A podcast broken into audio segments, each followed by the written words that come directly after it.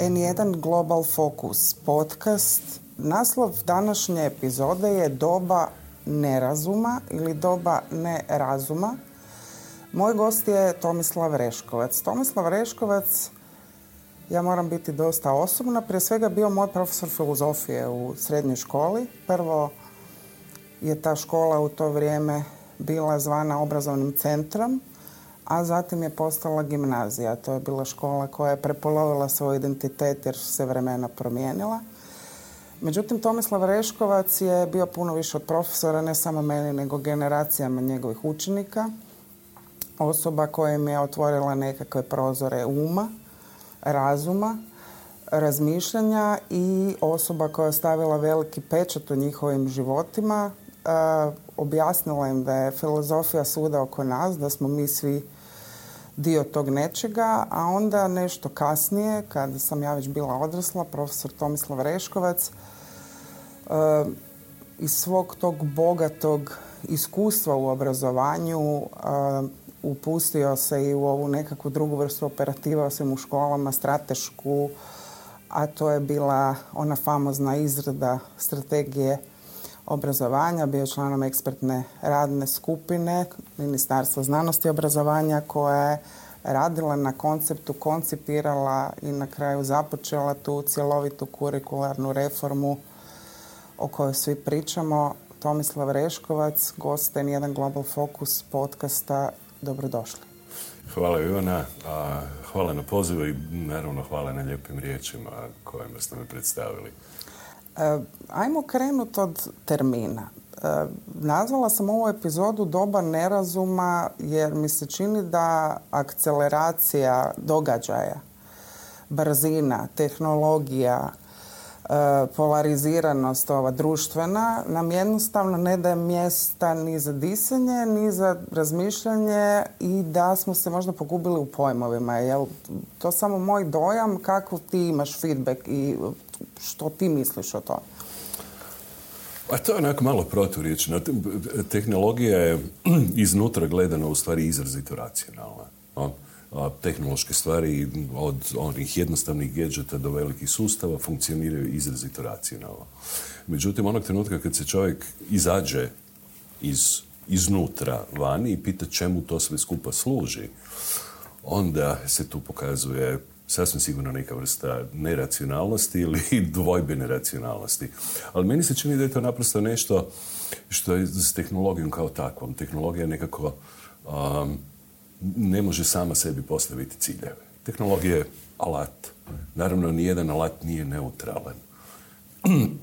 Čovjek ne može narezati salatu čekićem. Kao što ne može zabiti čavao metrom dakle, alat gotovo kluanovski na neki način određuje stvari. Ali ono što je stvarno problem je onog trenutka kada nije jasna svrha tog alata. Pri čemu je posve otvoreno pitanje ko je u stvari taj koji bi uopće trebao definirati svrhu. u kapitalističkom svijetu to naravno rade oni koji su vlasnici na ovaj ili onaj način svega toga.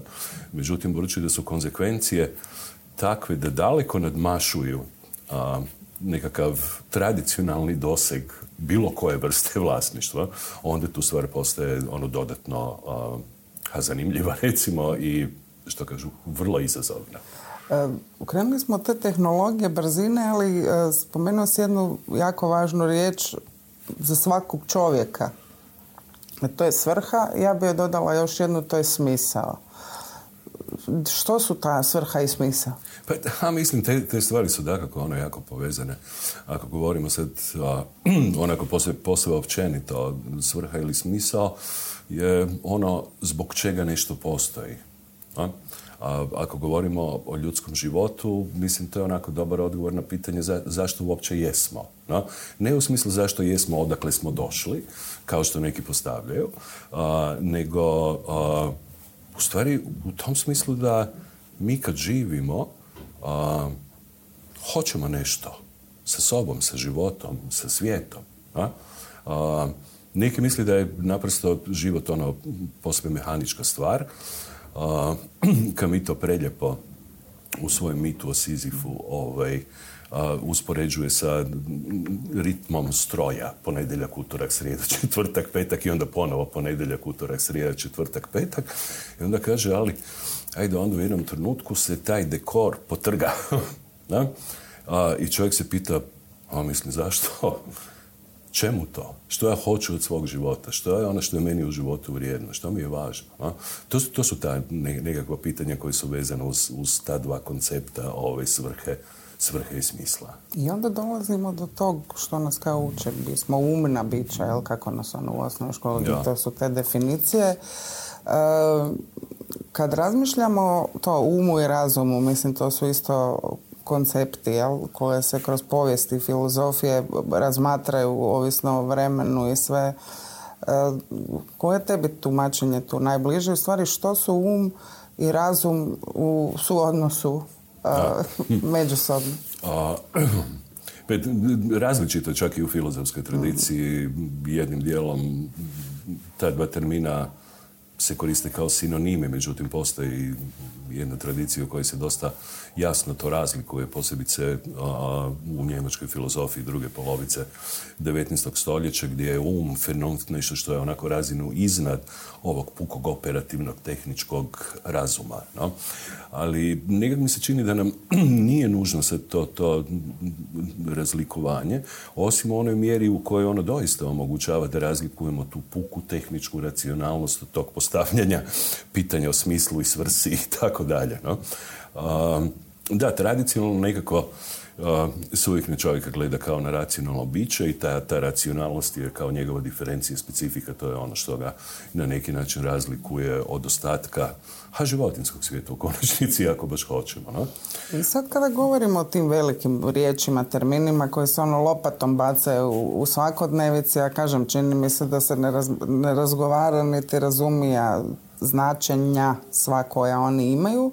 E, koliko je današnje, u današnjem vremenu e, važno razgovarati o tim nekim fundamentima, jer se meni čini da se, dakle, ti, mi osjećamo, ako ne možemo shvatiti ono što se događa, da jest to neka mjena e, i društvena i ekonomskog modela i svega toga. Dakle, kako je to ako učimo iz te povijesti, je filozofije od stare Grčke, spomenuo si Njemačka 19. stoljeća, dakle veliko je važno razdoblje filozofije.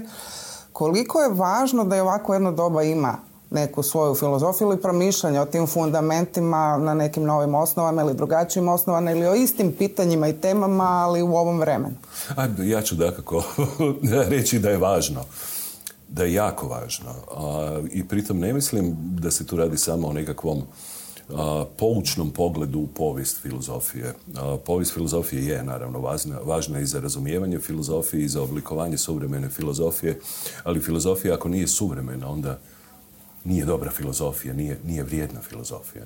Dakle, ono što je važno u filozofiji je da bude suvremena u tom smislu da ima što reći svome vremenu drugim riječima, a, da osvijesti činjenicu da se zbiva u nekakvom povijesnom kontekstu, da nije u vakuumu, kuli bijelokosnoj, kako god to hoćemo zvati, i da ima nešto relevantno svome vremenu za reći. Ako čovjek pogleda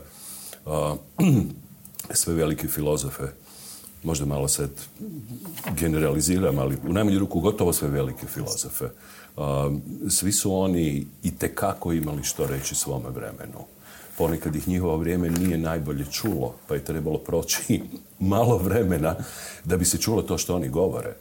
Ali koliko god danas dešparatno gledali na to, meni se čini da utjecaj filozofije nije nešto što bi bila puka fantazija. Utjecaj filozofije uvjetno rečeno na svijet.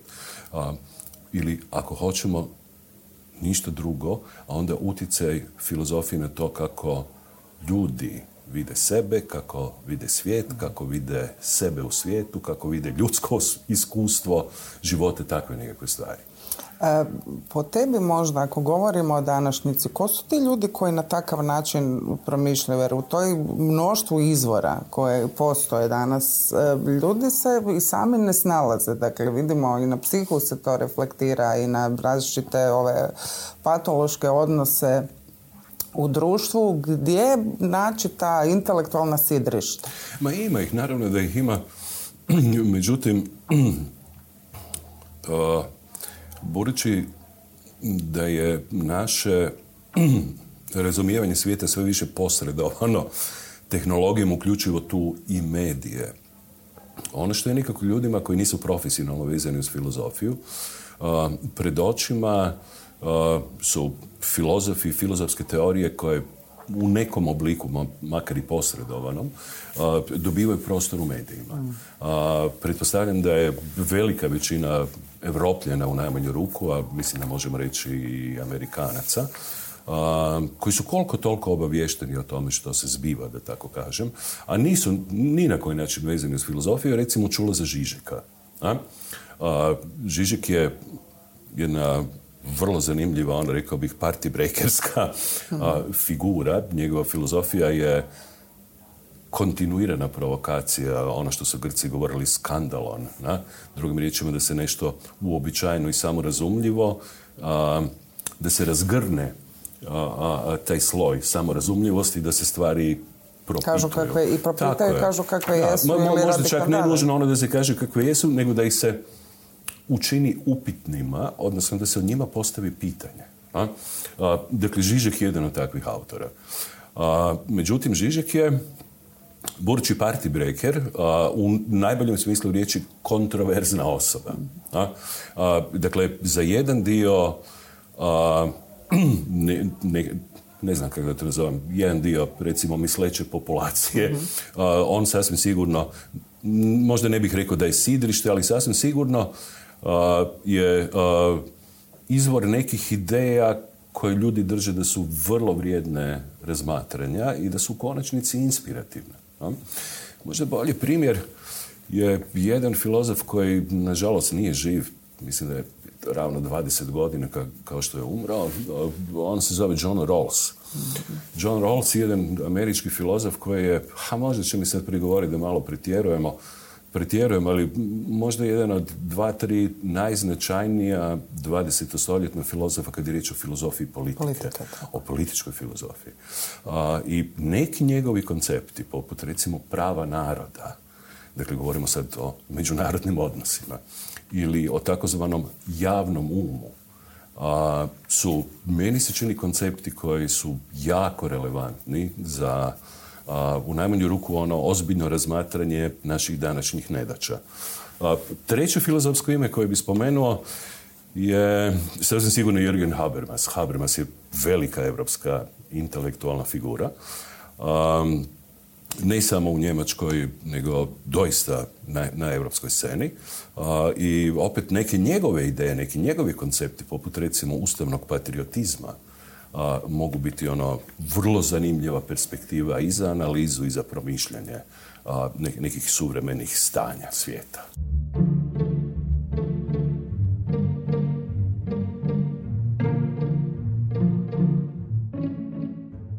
Ove stvari sežu u različita polja filozofije i, života, da tako kažem, a ovo sve o čemu govorimo i što nam se događa i što pokušavamo shvatiti dok traje ima, e, reflektira se na te naše društvene odnose i na taj nekakav društveni ugovor e, koji postoji i na koji smo svi pristali. Dakle, živimo u doba kad se koncept za koji su neki, jel, poput Fukuyame, kad je pao Berlinski zid, govorili da je to sad taj kraj te povijesti, dakle pobjeda liberalne demokracije, neoliberalnog kapitalizma. E, sada vidimo da imamo nekoliko puteva rastakanja toga. Ekonomsko ovaj, polje se još uvijek drži, dakle to je taj e, svijet u kojem i dalje živimo, međutim u smislu vrijednosti društvenih odnosa liberalna demokracija se dosta duboko e, propituje koliko su takva doba ne mogu reći opasna, ali ovaj, važna da, da, da se bude budan? Pa mislim, oni zahtijevaju jedan intenzitet kritičke pažnje ili, ili kritičke svijesti koje možda neka malo lakša doba ne zahtijevaju. No? to vjerojatno ima veze s tim nekakvim ciklusima kada se zbiva nekakve velike promjene povijesnih paradigmi, socijalnih paradigmi prvenstveno, ne? pa onda bude onako vrlo intenzivno, pa se neke stvari dogode, pa onda kao jedno vrijeme rijeka onako lagano teče, ne? Nisu, nisu, nisu brzaci. A, međutim, današnje, današnje vrijeme mislim da nije takvo da sjedimo uz široku rijeku koja lagano teče i dok ono pecamo, koliko god bismo to možda htjeli. A, nego je stvar ono vrlo, vrlo intenzivno ono iz, iz različitih aspekata. A, kad je riječ o liberalnoj demokraciji, mislim, prvo ne bi bilo loše ono terminološki malo počistiti stvari. Da. Dakle, liberalna demokracija nema veze s onim što se zove ekonomski neoliberalizam. Tako je. Da. Dakle, nema nikakve logičke veze između ta, ta dva koncepta. A liberalna demokracija bi se sad pojednostavljao, naravno, ali mislim da ne grešim jako. A, bi se mogla objasniti tako da se na neki način vidi što su akcenti prvog dijela sintagme, što su akcenti drugog dijela sintagme. No? Demokracija kao vladavina puka uključuje većinsko odlučivanje. A? Međutim, većinsko odlučivanje može biti vrlo nezgodno. Ako hoćete u konačnici, ono, vrlo okrutno. Zbog toga što manjina, ukoliko je sam princip većinskog odlučivanja jedino što vodi priču, a manjine je u vrlo nezgodnoj poziciji do te razine da je se može većinskom odlukom ukinuti. Ovaj dodatak liberalno nas upozorava da ok, većinsko odlučivanje, ali da postoje individualna prava i slobode koji ni odluka većine ne može, nema legitimno pravo dovesti u pitanje koliko god to bila većina. Dakle, to je neka vrsta ono, zaštite. Dakle, kad govorimo o liberalnoj demokraciji, onda govorimo, a meni se čini, s jedne strane o fakticitetu, a s druge strane još uvijek o nekom tipu ideala.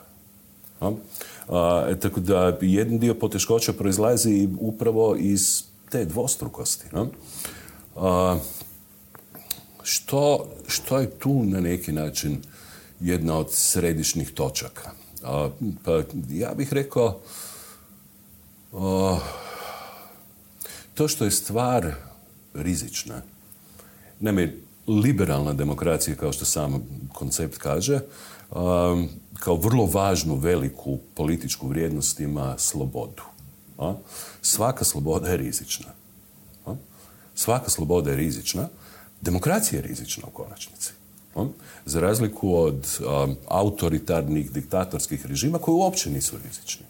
Tamo nema rizika, tamo je posve jasno što se zbiva u kojem smjeru će ići. I budući da to kontrolira nikakva moć koja je iznad svih ostalih, onda se to vrlo jednostavno operacionalizira.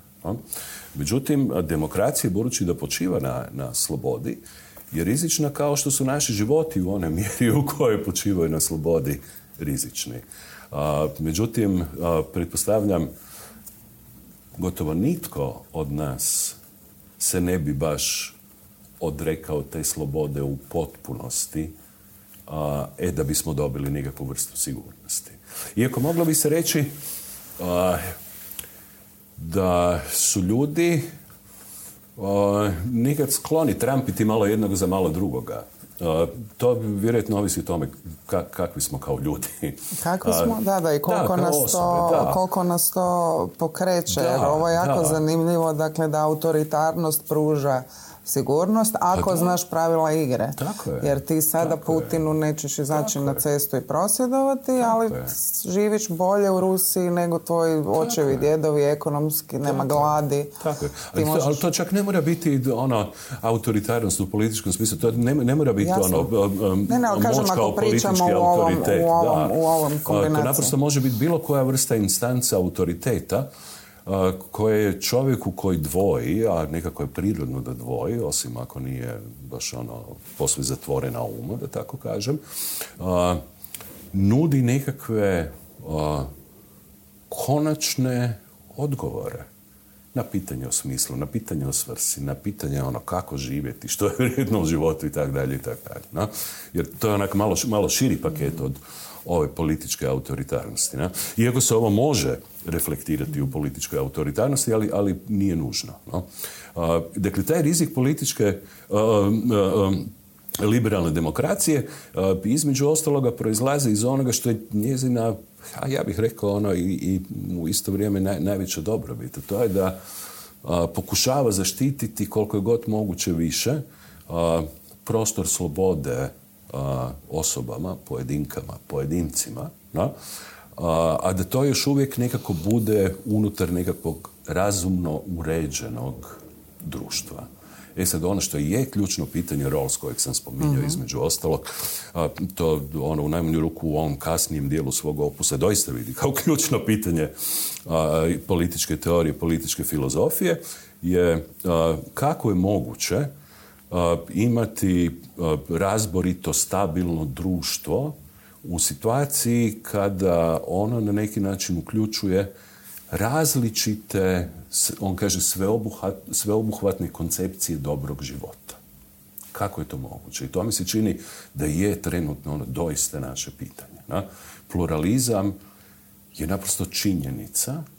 Mislim da nekako nema smisla nad tim se zgražati, da pače. Ja mislim da je pluralizam naprosto posljedica okvira koji ostavlja dovoljno slobodnog prostora za drugo, drugačijosti društva koja nisu bila pluralistička i koja ni dan danas nisu pluralistička, nisu društva u kojima bi velika većina ljudi poželjela živjeti. Na?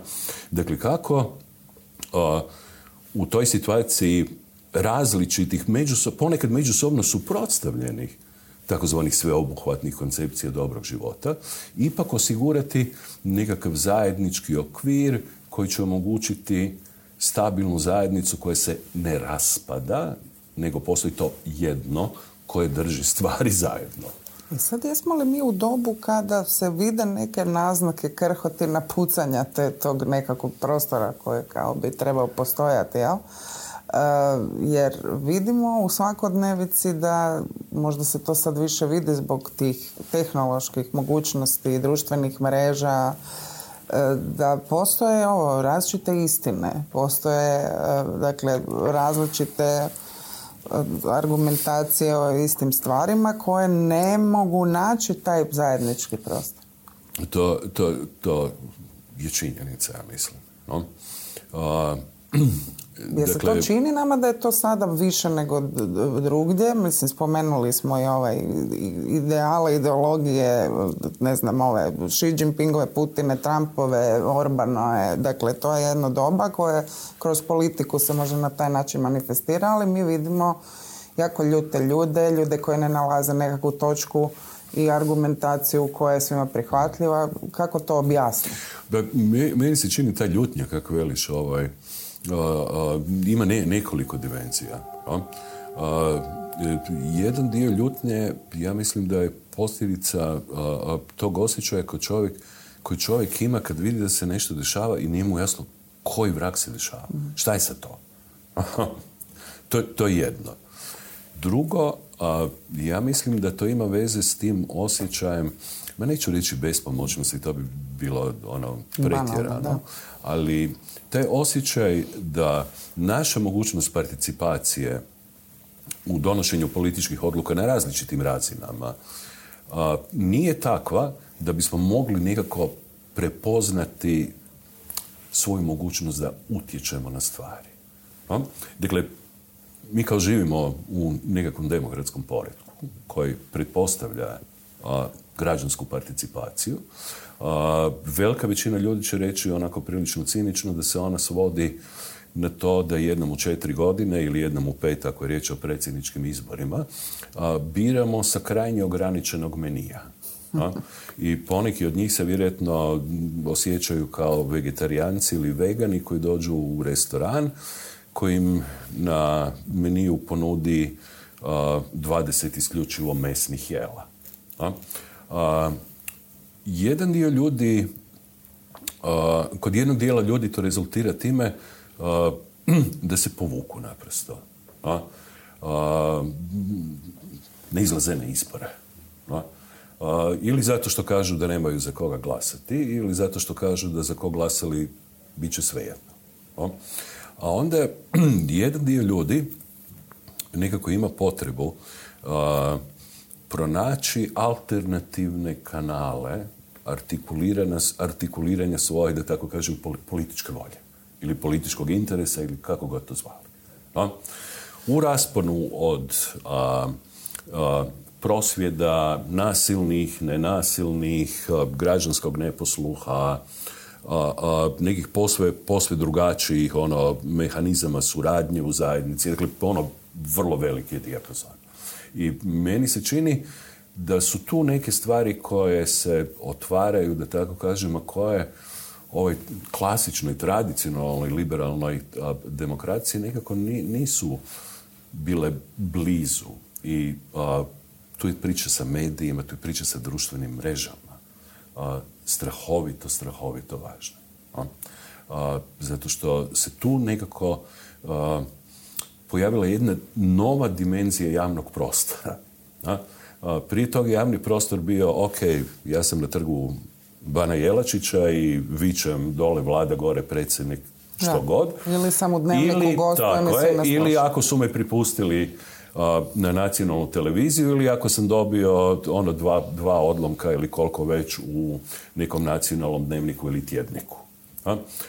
međutim, kako god okrenuli, uvijek je postala nekakva vrste selekcije, kontrole, uređivanja, da to benigno ovaj kažem, koja je jako reducirala, da tako kažem, profil koji se može onda pojaviti. Međutim, onda kada se pojavile društvene mreže, stvar je posve otvorena. Na onaj način na koji je ono internet kao internet posve otvoren. I ono što je, opet ne, neka vrsta paradoksa, i ono što je njegova najveća blagodat ili dobrobit, a to je upravo to otvoreno, da je sve dostupno, da se do svega može doći i da se u konačnici ono svako može reći. U isto vrijeme ono iz čega proizlazi njegova najveća opasnost.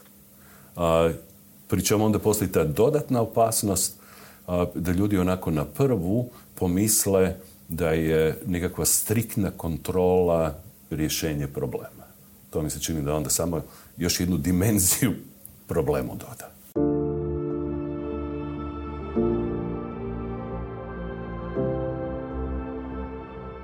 Slušate Global Focus podcast N1 televizije. Možete nas slušati na svim podcast platformama Google, Apple, Spotify, Deezer i na YouTube-u. Moj gost je Tomislav Reškovac, eh, profesor eh, filozofije, logike i etike.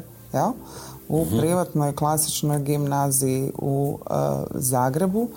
Uh, spomenuli ste ovaj, spomenuo se ograničenja slobode, ajmo tako reći, to isto se o tome govori kroz povijest jako puno, što je ta sloboda, koliko slobode i sloboda jest još jedna od tih velikih E, riječi danas. Evo, nedavno smo imali ovaj moguću akviziciju e, Ilona Maska Twittera i zanimljivo je kad se priča o nečemu što je privatna kompanija e, ne kao medij, nego koja je služila nekoj drugoj svrsi monetizacije možda i te ljutnje i tih podjela i plasiranja proizvoda realno kao nekakvom mediju, javnom prostoru, demokracije, slobode. Mislim, ja, meni to nekako kontradikciju izaziva uopće u razumijevanje. Da, pa da, malo smo da, malo smo tu onak rezervirani, ali Ha, mislim, slobodno tržište je također dio slobode. Jasno.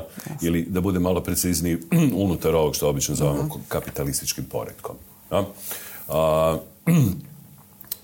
Svačaju li recimo, evo ja bih samo mm odmah to dodala jedno pitanje, dakle to je stvarno jedna velika lepeza mladih ljudi kroz ove godine e, predavanja. Kako ti vidiš promjenu, da li se to vidi, e, na koji način, to me jako zanima, taj, taj feedback koji gledaš kroz mlade ljude koji prolaze. Ja, u onoj mjeri u kojoj sam ja to u stanju uopće mm prepoznati, ili sad mm ono, razlika u godinama se lagano pretvara u razliku u svjetovima.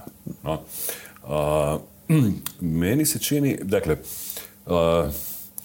velika većina ljudi bi rekla oni su digitalni urođenici, što hoće reći oni ne znaju za drugi svijet, rodili su se u svijetu koji je ili digitalan ili žestoko posredovan, da tako kažem, a, digitalnim medijima. I oni jesu digitalni urođenici u toliko što je to njima samo razumljivo. No? oni nemaju poteškoća vrlo brzo naučiti kako se što koristi, doznati što je in, što je out, takve nekakve stvari. Međutim, ja nekako nemam osjećaj da su oni u prednosti u odnosu na recimo generacije od prije 20 ili 30 godina kada je riječ o, sposobnosti kritičke, nekakve vrste kritičke analize svega toga. A? Ne, ne mislim da su u prednosti. S jedne strane, da, oni jesu tu doma, ali onda s druge strane, kad pogledam, mislim, oni su tu doma jako selektivno oni od te digitali i digitalnog svijeta koriste jedan mali, mali segmentić. Najveći dio njih u principu one koji je namijenjen isključivo zabavi. Isključivo zabavi. A, vjerojatno TikTok ima najviše korisnika. A? međutim, nikako nemam osjećaj da ta djeca, mladi ljudi, 17, 18, 19 godina, nekako mogu zauzeti neku poziciju koja kaže ok, čekaj, daj sad stani da vidim malo što je to, ko je iza toga, čemu to služi, što je pravi sadržaj, s čim je to povezano. No? Dakle, sve ono što bi čovjek nekako uključio u ono što se obično naziva sposobnost kritičkog promišljanja nešto, nečega. No? iz kojeg je to izvora, na koji način, je li taj izvor vjerodostojan, mislim, koliko se tome može vjerovati uopće, tak, takve nekakve stvari. I to je onak jako, jako triki. mnogi obrazovni sistemi vide kao jedan od prioriteta upravo taj tip opismenjavanja, da tako kažem. Pri čemu se ovdje opismenjavanje uzima u ovoj tradiciji koja je kod nas došla preko, uglavnom preko pisa istraživanja, gdje se radi o tome da se osposobi za svrhovito korištenje, što uključuje i razumijevanje. Dakle, brojni obrazovni sustavi to vide kao nešto što je strahovito važno. Zato što se tu doista radi o njihovoj sposobnosti da se snalaze u tom svijetu na način koji je za njihove vlastite živote produktivan, da se ne pogube u tim bespočima digitalne zbilje, nego da budu u stanju, ne samo u najdoslovnijem smislu pronaći ono što im treba, nego da budu u stanju procijeniti to što im se nudi, ali jednako tako i jednako tako važno da budu u stanju naći načina da svoje vlastite ideje na neki način uključe u taj svijet. E, jedno pitanje e, meni se nameće sada s jedne strane kao nekom ko radi u, u profesiji koja neminovno to uči, promatra i analizira te stvari, a s druge kao roditelju, ja, srednjoškolca. Kako profesore osposobiti, mislim kako bih rekla, kako e, i obrazovanje za profesore, za ljude koji ulaze u, u, škole u ovoj ubrzanoj sadašnjosti u budućnosti u stvari educirati, obrazovati, školovati za svijet koji se mijenja, za generacije koje se mijenjaju i uopće, dakle, ja znam fundamentalno za Hrvatsku koliko je ta reforma važna, koliko smo mi bacili dobroga, uzeli lošega, ne izmislili novoga, kako god to postavili, kako uopće, dakle, krenuti, dakle ste vi krenuli, gdje smo sad i kako se s tim uhvatiti u koštac? Ako mogu krenuti od ovog prvog, isto si rekla, od obrazovanje nastavnika.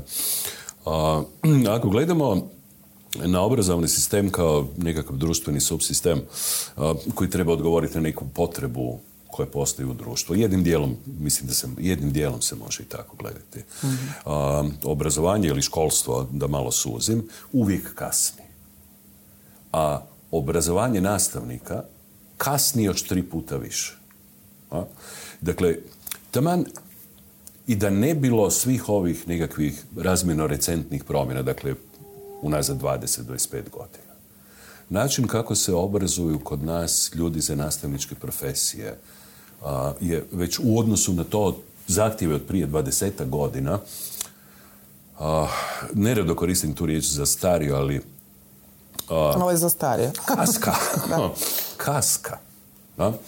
I to je jako teško mijenjati zato što mi se čini da je jednim dijelom taj akademski svijet ili sveučilišta da su konzervativnija i da su manje sklona promjeni.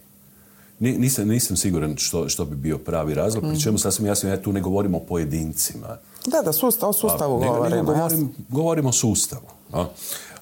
Dakle, da, ako se hoće u, konačnici, mhm. ako se hoće u konačnici doći do toga da se u školama drugačije stvari zbivaju, da se drugačije poučava, što onda znači da se drugačije uči, sasvim sigurno buduće nastavnice i nastavnike za to treba pripremiti i kroz njihovo inicijalno obrazovanje.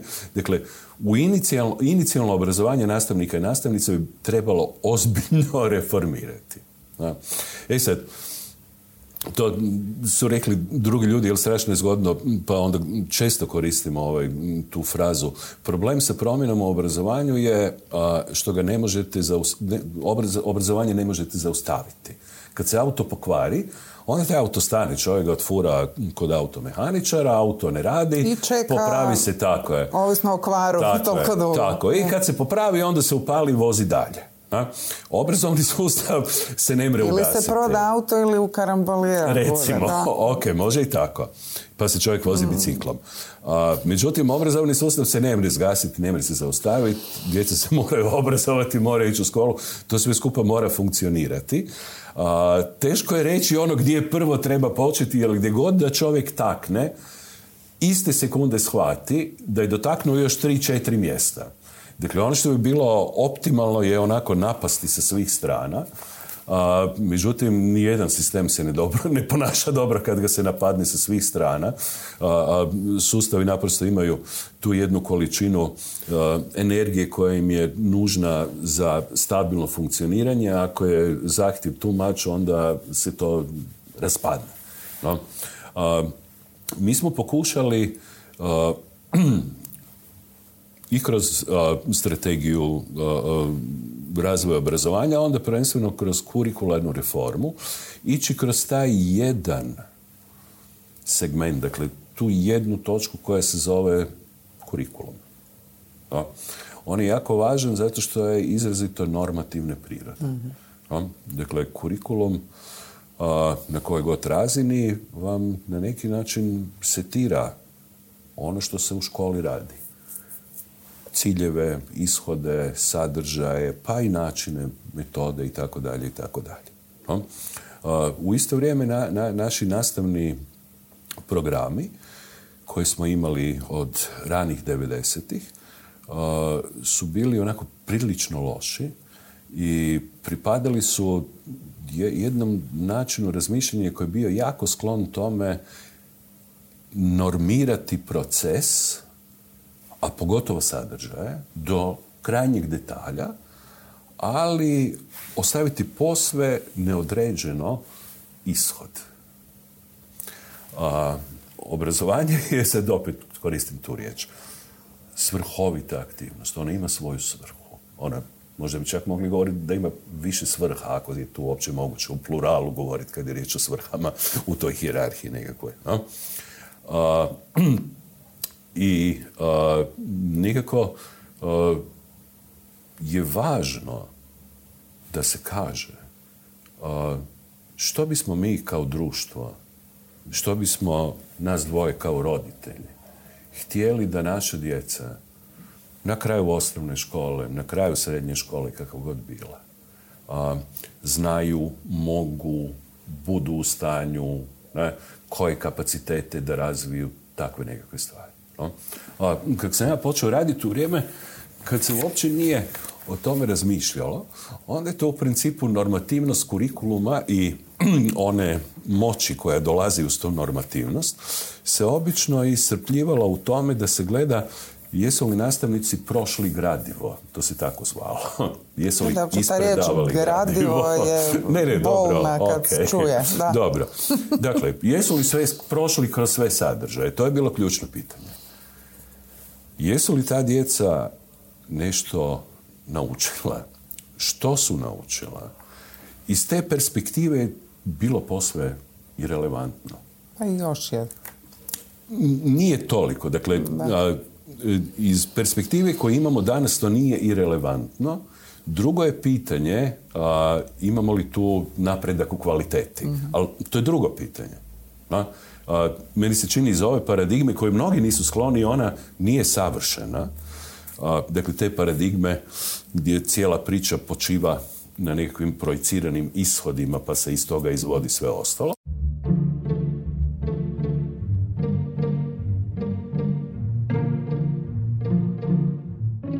Jel ima ishod, evo, da prekinem na kraju osnovne škole koja je obavezna jedina, jel? I mhm. dalje. E, izlaze djeca koje ne znaju e, što je rad, kako se za taj rad dobiva plaća, jel? Mhm. E, čemu služi kartica na koju će... Dakle, vraćamo se, ja sad malo karikiram, vraćamo se u doba cirkularne ekonomije, kako zašit gum, kako ispeći jaje, dakle kako preživjeti sa tih 14 godina okay. obavezno, malo e, šalim se, a kamoli da ne, uđu u nekakvu diskusiju o svijetu oko sebe. Jel to je ishod, jel stoji to u nekom ishodu? Sjećam se, evo malo, samo malo iz okola ću odgovoriti, ne zato što izbjegavam. Sjećam se kad smo radili na toj kurikularnoj reformi, onda su nam dolazili razno razni prijedlozi. Mhm.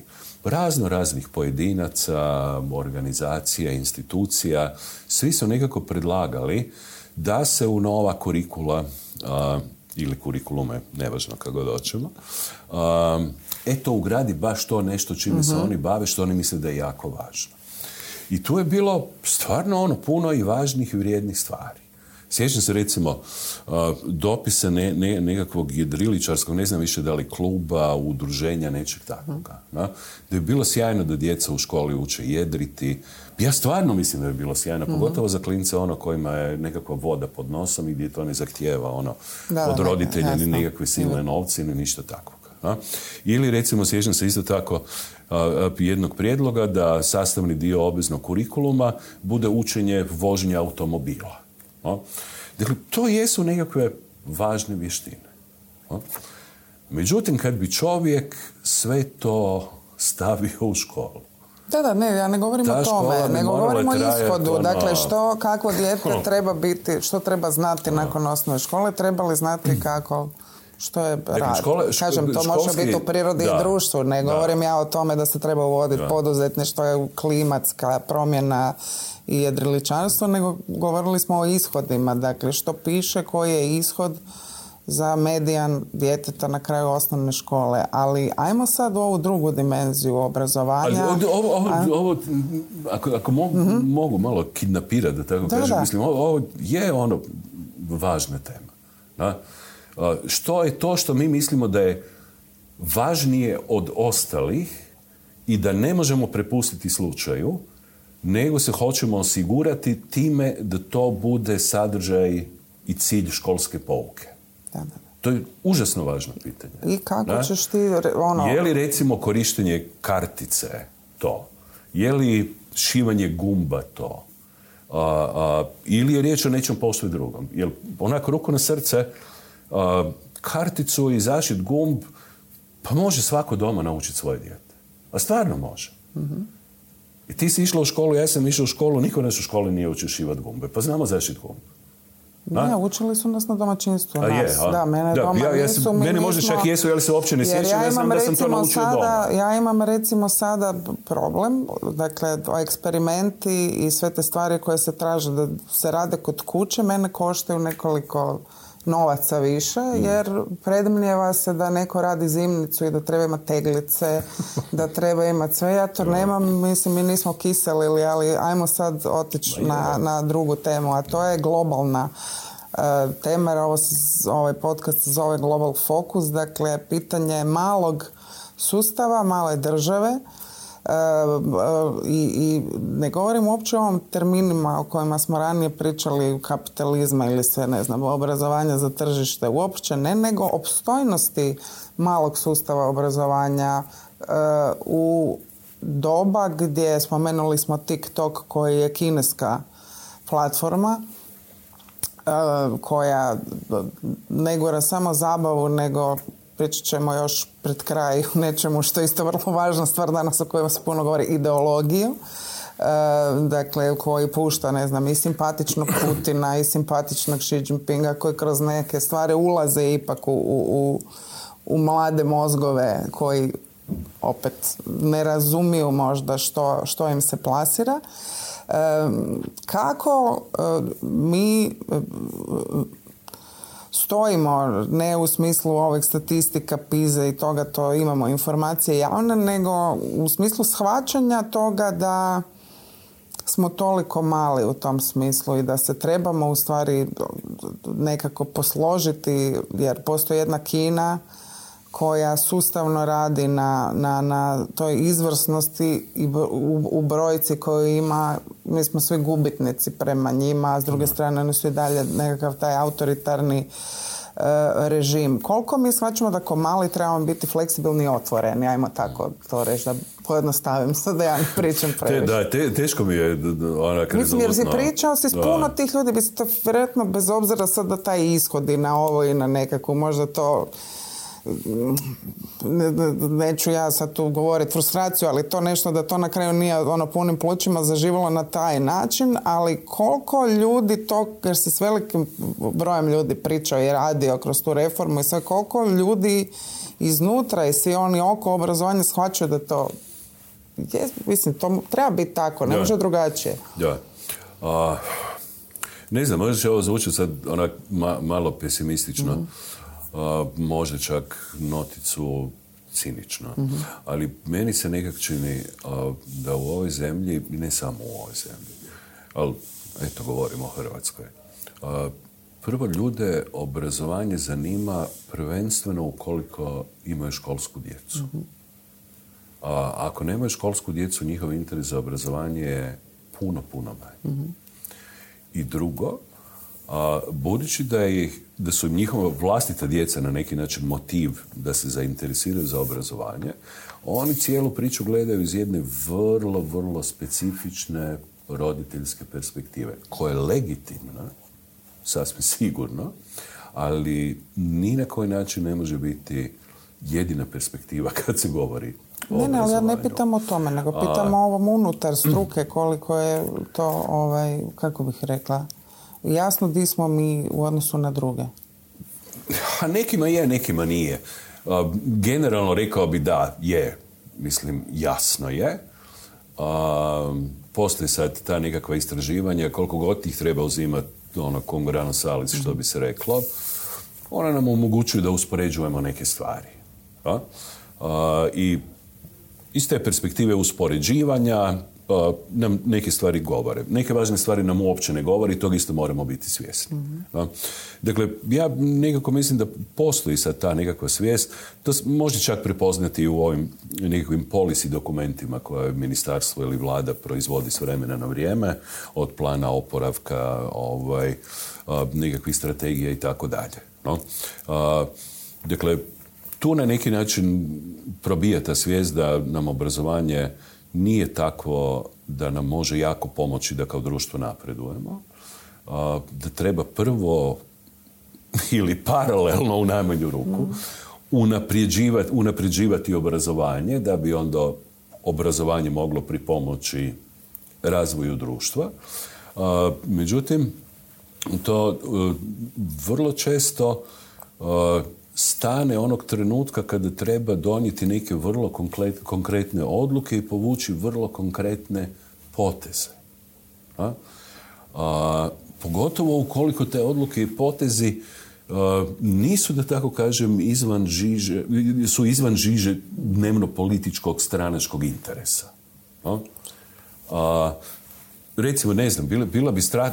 Ima, sad imamo, recimo, već neko vrijeme, evidentan, ozbiljan problem sa nedostatkom nastavnika matematike, fizike, informatike. Što je stvari tužno, mislim. To je ono jako, jako ozbiljan problem. Jako ozbiljan problem.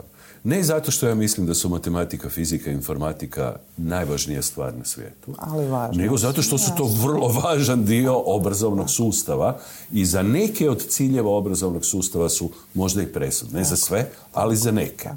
Ne? Ono što bi čovjek očekivao od vlade, ministarstva, kako god, nekakav ozbiljan razmjerno dugoročni plan koji će se početi odmah primjenjivati, ali nije nešto što se može napraviti u godinu, dvije, jasno nam i svima, nego to mora malo potrajati i mora se kontinuirano raditi na tome. Prvo, ja to ne vidim.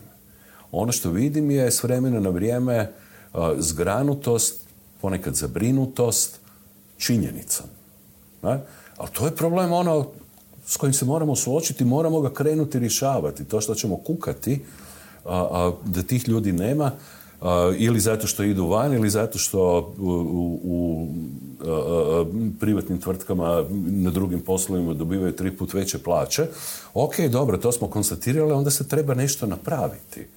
Ono što mene muči je što rijetko kad vidim da se to krene nešto napraviti i da se radi dovoljno dugo da bi se nešto postiglo. Naime, ono što je sa obrazovanjem problem je što svi ti procesi promjene su ono dugog trajanja. Dugog trajanja. To je u principu za političare koji su fokusirani na jedan izborni ciklus, na mhm. jedan mandat, predugo. Ono što je naš problem je nedostatak kontinuiteta kad čovjek usporedi recimo sa Slovenijom koja je uspjela ozbiljno na bolje promijeniti svoje obrazovanje 90. To je bilo ne samo zato što smo mi imali rata, oni nisu imali rat. Nego to što su oni imali neku vrstu ono, vrlo visokog stupnja društvenog konsenzusa, da je važno da se to napravi, i imali su dva mandata za redom Uh, ili nije baš isti ministar bio, bila su dva ministra, ali uh, iz uh, iste političke opcije sa istim razmišljanjem. Drugim riječima, kad je jedan otišao, nije se sve prekinulo i propalo, nego se nastavilo. E, tu vrstu nastavljanja ja kod nas ne vidim i za sve ove stvari koje zahtijevaju ono kontinuirani napor koji traje malo duže od jednog mandata, to nam ide jako, jako teško.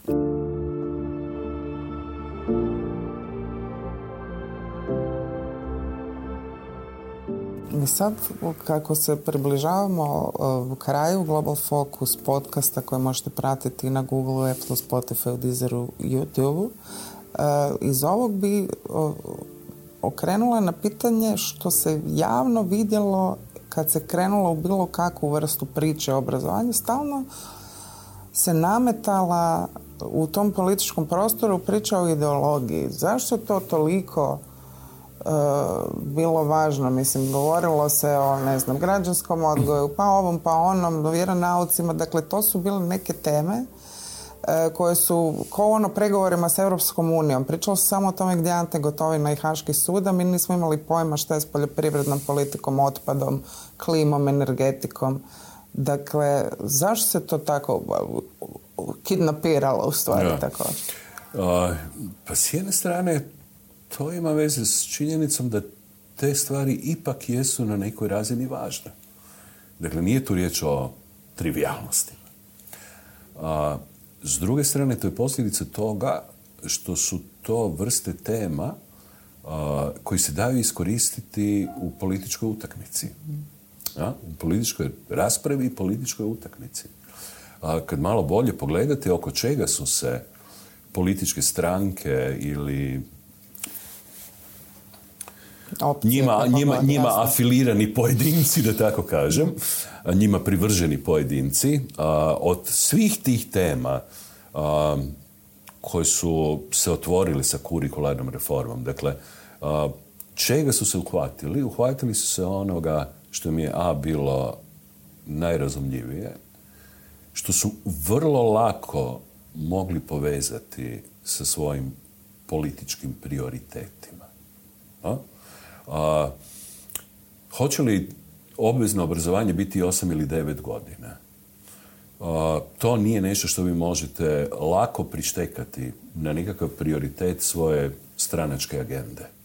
To zahtjeva i ono, puno stručnog razmatranja i nije u tom smislu ono kakvele seksi za politiku. A? Ali priča o tome hoće li se čitati Marko Marulić, kojeg nazivaju ocem hrvatskog književnosti, s razlogom, simbolički naravno, ovaj, to je nešto sasvim drugo. A, tako da, e, e, to jednim dijelom naprosto je posljedica toga što su se neki sadržaji lakše preveli, lakše transponirali u jezik tog tipa političke rasprave i političke utakmice koja kod nas dominira. Kad smo kod pitanja ideologije, što je danas ideologija? Samo se govori ideologija, ideologija, ideologija. Ljudi uopće razumiju, razumiju što je to. Ma ne, to je sjajno pitanje.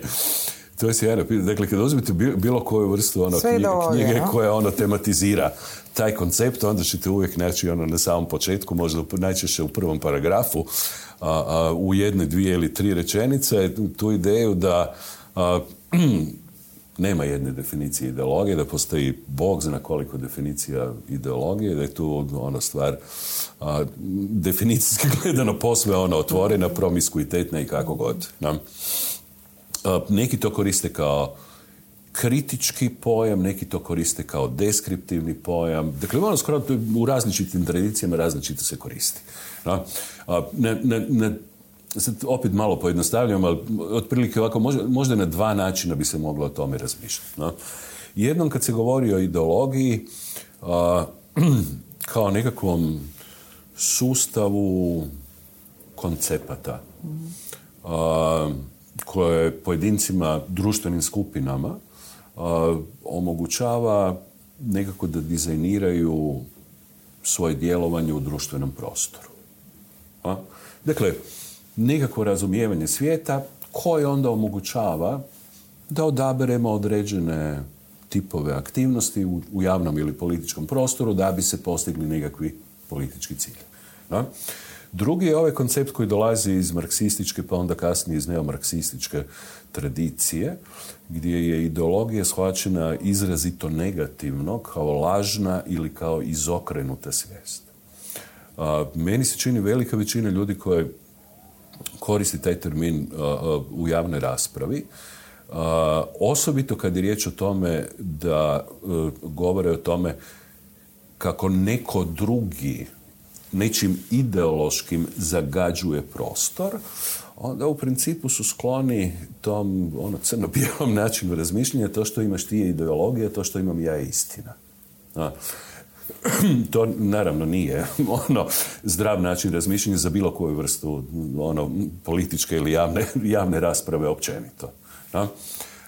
Jer onda je ta, mislim, ako je kontrapunktiraš istom, što onda ideologija ta laž tog drugog to Naravno, ona se tako drugi, drugi, drugi je, treba ga ono sotonizirati, demonizirati, mm. on je neprijatelj, on nije čak suparnik, on nije oponent, on je neprijatelj. Mm. Ne? To je rat, in love and war all's fair. Mm. Ajmo ga diskvalificirati, to što on nudi je ideologija. Ne? Za razliku od mene, koji nudim istinu. I tu onda nastane ono cijeli niz problema i s tog se jako teško išeprkati. Recimo ono što, ne znam, relativno nedavno, u Zagrebu, makar je opet nekako se aktualizirala ta priča o e, smislu uvođenja građanskog odgoja i obrazovanja u škole, zbog toga što je grad Zagreb, odnosno e, stranka Možemo koja je na vlasti kao dio svog izbornog programa imala upravo to. Ključan prigovor koji se mogao čuti je bio da je to uvođenje ideologije u obrazovni sustav. Ono što nam je tu važno pitanje je u stvari pitanje, ok, je li demokracija ideologija? Dakle, je li tu riječ o nekom tipu političke ideologije u širem smislu. I to ona, da se vratimo na početak, liberalna koja isto tako e. je tu da zaštiti manjine, jel? Recimo, no. I meni se čini da bi mogli u najmanju ruku u metaforičkom smislu, iako to možda onak malo zamučuje prostor mhm. rasprave, ali u najmanju ruku u metaforičkom smislu govoriti o tome kako da je, mislim, to je nekakav vrijednosni sustav a, koji vidi pojedince kao slobodne i jednake građane, a, kao koji vidi određen tip jednakosti i pravednosti kao važne vrijednosti za zajednicu. Dakle, u tom smislu on niti je neutralan, niti je nevrijednostan, odnosno činjeničan. A? ono što je meni uvijek nekako zbunjujuće je zbog čega su neki ljudi toliko protiv ideje da se unutar obrazovnog sustava nekako pomogne tim mladim ljudima da izrastu u građane. A? A, jer kad malo bolje pogledamo, mislim, to se stalno dešava u školama. To što se zove odgojnom dimenzijom, koji uvijek postoji, htjeli mi to ili ne. Taj odgoj uopće ne mora biti intencionalan, vjerojatno je najjači kad nije intencionalan. Mm. Ali kad malo bolje pogledamo, cijelo vrijeme u školama ljudi nekako pomažu, podupiru te mlade ljude da izrastu u nešto dobro. Da. I to mi se čini da je ono... misli, razmišlja, stvari neku tako svoju želju. Tako je.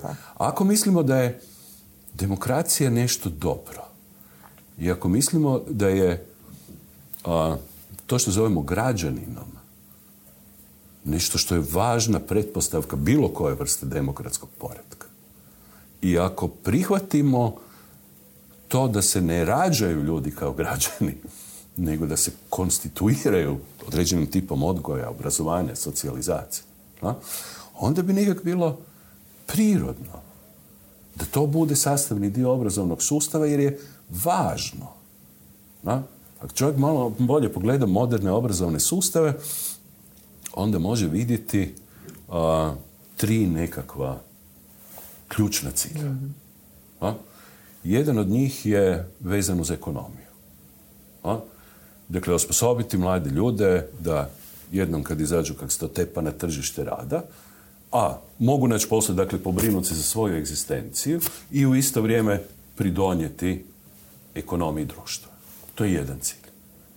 Drugi cilj je a, pomoći mladim ljudima da se konstituiraju kao određen, određena vrsta člana zajednice. U demokratskim društvima to je kao građanin. To je važno. A? I treće, i sigurno ne najmanje važno, je ovo što je usmjereno na to da kao osobe rastemo.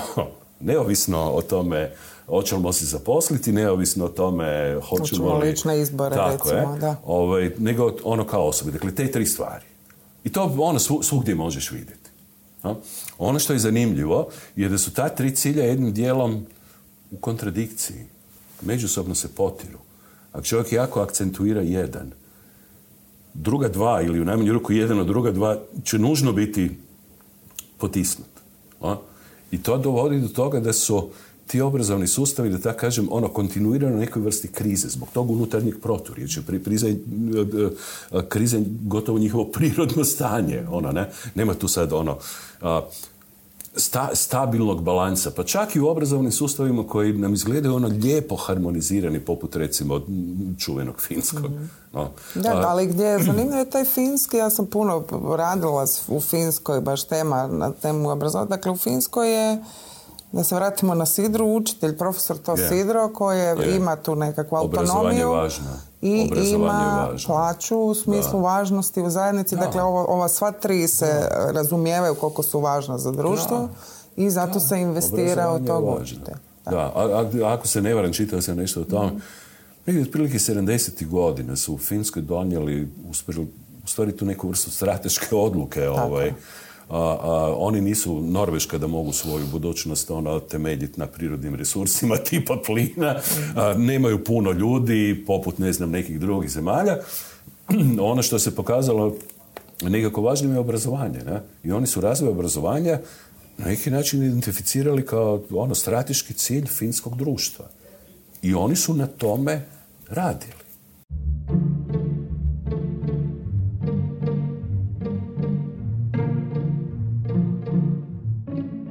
Ovo sada kada kažeš je bila bi sjajna rečenica za kraj koja bi onako letila fantastično u zraku zato što mi vjerojatno imamo puno toga pa zato nismo ovoga odlučili strateški da je obrazovanje jedino to u smislu razvoja e, kako bi to lijepo rekli, ljudskih resursa ovaj, za nešto, ali samo za kraj bih pitala e, vezano za ovo doba ne razuma, nerazuma i ovih diskusija koja se često vode u današnjoj javnosti, bila one na društvenim mrežama ili ovoga u eterima raznoraznim.